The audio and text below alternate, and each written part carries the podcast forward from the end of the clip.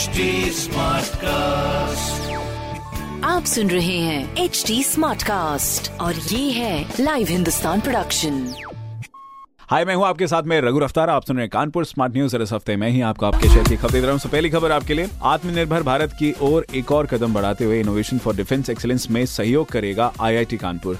इस प्रोग्राम के मुताबिक आईआईटी भारतीय सेना और डिफेंस पीएसयूज के लिए टेक्नोलॉजीज़ और प्रोडक्ट्स को विकसित करेगा, साथ ही एमएसएमई को इसके व्यवसाय में भी मदद करेगा। दूसरी खबर, गुरुवार को सर्दी और सुबह के समय कोहरे की वजह से महानंदा सहित 26 ट्रेन लेट रही। ये ट्रेन करीब दो से 12 घंटे की देरी से चली। इसके चलते छब्बीस यात्रियों ने टिकट लौटाकर अपनी यात्रा निरस्त कर दी, जबकि 121 यात्रियों को दूसरी कनेक्टिंग ट्रेन में रिजर्वेशन के चलते सफ़र में छूट दी गई।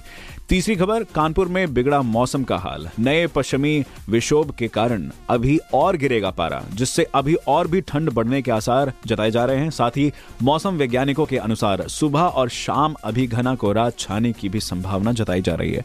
आप अपना ख्याल रखेगा ये सारी ज़रूरी जानकारी मैंने प्राप्त की हिंदुस्तान अखबार से। आप भी पढ़िए क्षेत्र का नंबर वन अखबार। हिंदुस्तान कोई सवाल ज़रूर पूछेगा। हमारे हैंडल हैं फेसबुक ट्विटर इंस्टाग्राम पर at the rate H Smartcast और ऐसे ही पॉडकास्ट सुनने के लिए log on to W W W dot H Smartcast dot com आप सुन रहे हैं एच टी स्मार्ट कास्ट और ये था live Hindustan production smart Smartcast.